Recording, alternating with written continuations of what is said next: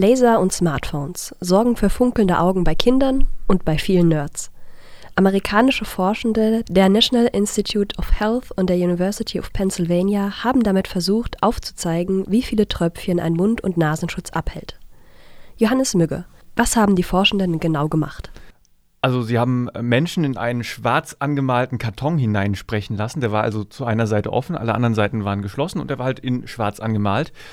Es gab dann noch einen Schlitz, durch den kam äh, so eine äh, Laserwand in diesen Karton rein. Es war ein grüner Laser, also richtig äh, Science-Fiction-mäßig. Und dann haben sie noch äh, auf die andere Seite äh, des Kartons ähm, so ein kleines Loch gemacht, damit da so eine iPhone-Kamera durchpasst. Und das haben sie dann mit, äh, also jetzt machen wir es mal ganz nerdy, mit 60 Bildern pro Sekunde gefilmt. Das ist eine ganz gute, flüssige Bewegung, aber es ist noch nicht Zeitlupe. Mit 60 Bildern pro Sekunde. Und äh, dann haben sie geschaut, da spricht jemand in diesen Karton rein. Dieser Laser ist grün und der Rest ist dunkel. Und wenn man dann äh, diese Tröpfchen aus dem Mund in diesen Karton fliegen sieht, dann werden die grün angestrahlt und das konnte dann die Kamera tatsächlich aufzeigen, weil die Tröpfchen dann auch grün geleuchtet haben. Und das haben sie dann gemacht mit verschiedenen Lautstärken, wurde dann äh, immer gebeten, sagen Sie bitte einmal Stay Healthy, also bleib gesund, äh, richtig im Corona-Modus gewesen, äh, die ganze Studie. Und das haben sie gemacht in verschiedenen Lautstärken, wie gesagt, und mal mit und ohne Maske. Was ist dabei herausgekommen? Je lauter eine Person gesprochen hat, desto feuchter die Aussprache, das kann man schon mal sagen. Aber du willst bestimmt wissen, was die Masken tatsächlich gebracht haben. Die Masken, das kann man ganz einfach sagen, ähm, was man gefilmt hat, die Tröpfchen wurden durch die Masken aufgehalten. Mhm. Ähm, dann tragen wir jetzt einfach alle Masken und stecken niemanden mehr an?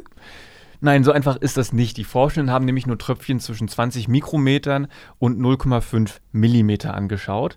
Zum Vergleich, die Dicke eines Haars ist so im Schnitt 75 Mikrometer.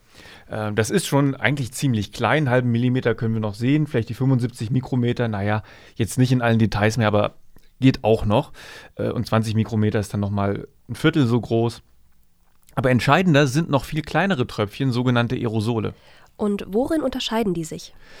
Also große Tröpfchen, die fliegen maximal die bekannten zwei Meter. Das ist auch der Sicherheitsabstand, den wir deswegen wahren sollen. Und nach diesen zwei Metern, dann sinken sie ganz schnell wieder auf den Boden.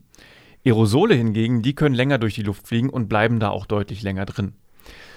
Andere Forschende, das kann man sich anschauen, haben im New England Journal of Medicine, da ist auch die eben beschriebene Studie veröffentlicht worden, äh, die haben eine weitere Studie veröffentlicht, in der sie auf die Halbwertszeit von Coronaviren geschaut haben. Also sie haben geschaut, wie lange überleben diese Coronaviren und ähm, eine Halbwertszeit gibt an, äh, nach wie viel Zeit die Hälfte der Viren noch übrig ist. Das ist ähm, eine wichtige Kenngröße, wenn man es mit diesen exponentiellen Wachstumsfunktionen ähm, zu tun hat, also wo wir ähm, mit, jedem, mit jeder Minute, die vergeht, ein größeres Wachstum erleben als in der Zeit vor, vorher.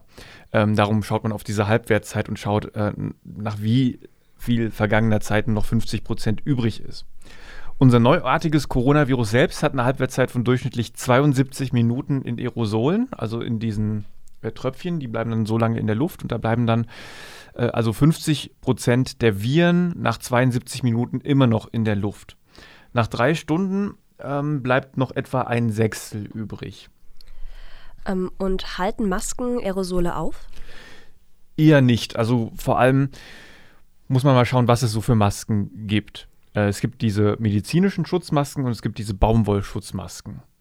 Aber das ist eigentlich gar nicht so entscheidend, äh, wenn nämlich erstmal viele Menschen Masken tragen, fliegen im Großen und Ganzen schon mal weniger diese großen Tropfen rum. Die gelten nämlich unterm Strich als die Schwertransporter unter den Tröpfcheninfektionen. Bei den Aerosolen äh, ist man sich da noch nicht ganz so sicher, aber man weiß zumindest die Virenkonzentration, dadurch, dass die Tröpfchen auch kleiner sind, kann da gar nicht so groß sein wie in diesen großen Tröpfchen, wenn da einer niest. Das wird dann auch noch beschleunigt, also das kannst du gar nicht aufhalten. Und Aerosole, die fliegen ein bisschen langsamer durch die Luft, die bleiben da. Ähm, da ist nicht ganz geklärt, auch wie die aufgenommen werden. Also man reduziert in jedem Fall mit Masken schon mal die Gefahr, wenn man selbst infiziert ist, jemanden anzustecken. Man kann sich trotzdem nach wie vor, wenn das in der Luft liegt, ähm, durch diese Masken anstecken. Also selbst ist man nicht geschützt, man schützt aber andere. Wichtig ist, dass man sie auch richtig tragen muss und problematisch ist nach wie vor, dass eigentlich die medizinischen Masken, also die sogenannten FFP2-Masken, ähm, viel besser funktionieren als die selbstgenähten, aber von den medizinischen Masken gibt es nicht genug. Ähm, wir sind hier in einer Welt von Wahrscheinlichkeiten unterwegs und da gibt es jetzt viele Vielleichts und Eventuells. Dann ist es immer schwierig für das Gehirn zu verarbeiten, äh, wie das funktioniert, wenn man jetzt klar wissen will, bringt es denn was oder nicht.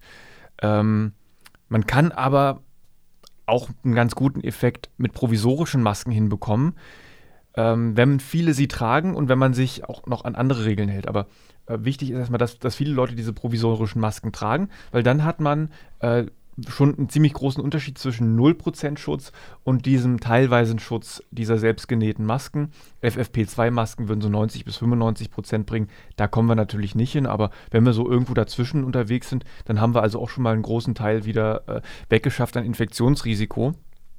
Aber wie gesagt, Vorbedingung ist, dass man sich auch an die anderen Regeln hält. Hände waschen, Abstand halten, Kontakte vermeiden. Das kann man im Moment gar nicht oft genug sagen, ähm, ist mein Eindruck, denn viele Überschriften versuchen, die fehlende Neuinfektion, die wir hier in Jena haben, allein auf die Maskenpflicht zurückzuführen. Viele Artikel machen das dann, also in den Artikeln geht es dann schon darum, das differenziert zu betrachten, aber äh, wenn man jetzt wirklich so merkt, hier Medien berichten und äh, es gibt ja auch eine ganze Medienflut, man sieht, die ganze Zeit geht es in den Überschriften nur um Maskenpflicht hier, Maskenpflicht da, ist es tatsächlich äh, viel viel zu platt. Nein, es muss wirklich ein bisschen äh, in, in der ganzen Menge von Maßnahmen gesehen werden, ob es was bringt oder nicht. Da sind Masken dann ein Teil und äh, wenn die dann nochmal ihre, ich sage jetzt mal 50 bis 60 Prozent bringen, ist das auch nochmal schon was, aber äh, das ist jetzt kein Allheilmittel. Darum, wie gesagt, diese Regeln sind ganz wichtig. Ich weiß nicht, woran das liegt, dass äh, wenn man über Jena spricht, dass es dann immer nur um die Maskenpflicht geht. Vielleicht liegt es daran, dass wir PR-technisch so ein äh, schillernder Frühstarter waren, äh, möchte ich jetzt mal sagen. Ähm, aber die öffentliche Debatte ist gerade verzerrt, teilweise selbstverschuldet, teilweise auch unfreiwillig. Okay, also Hände waschen, Abstand halten, Kontakte vermeiden und Masken tragen. Vielen Dank, Johannes Mügge, für diesen etwas feuchten Einblick in die Welt der Corona-Infektion.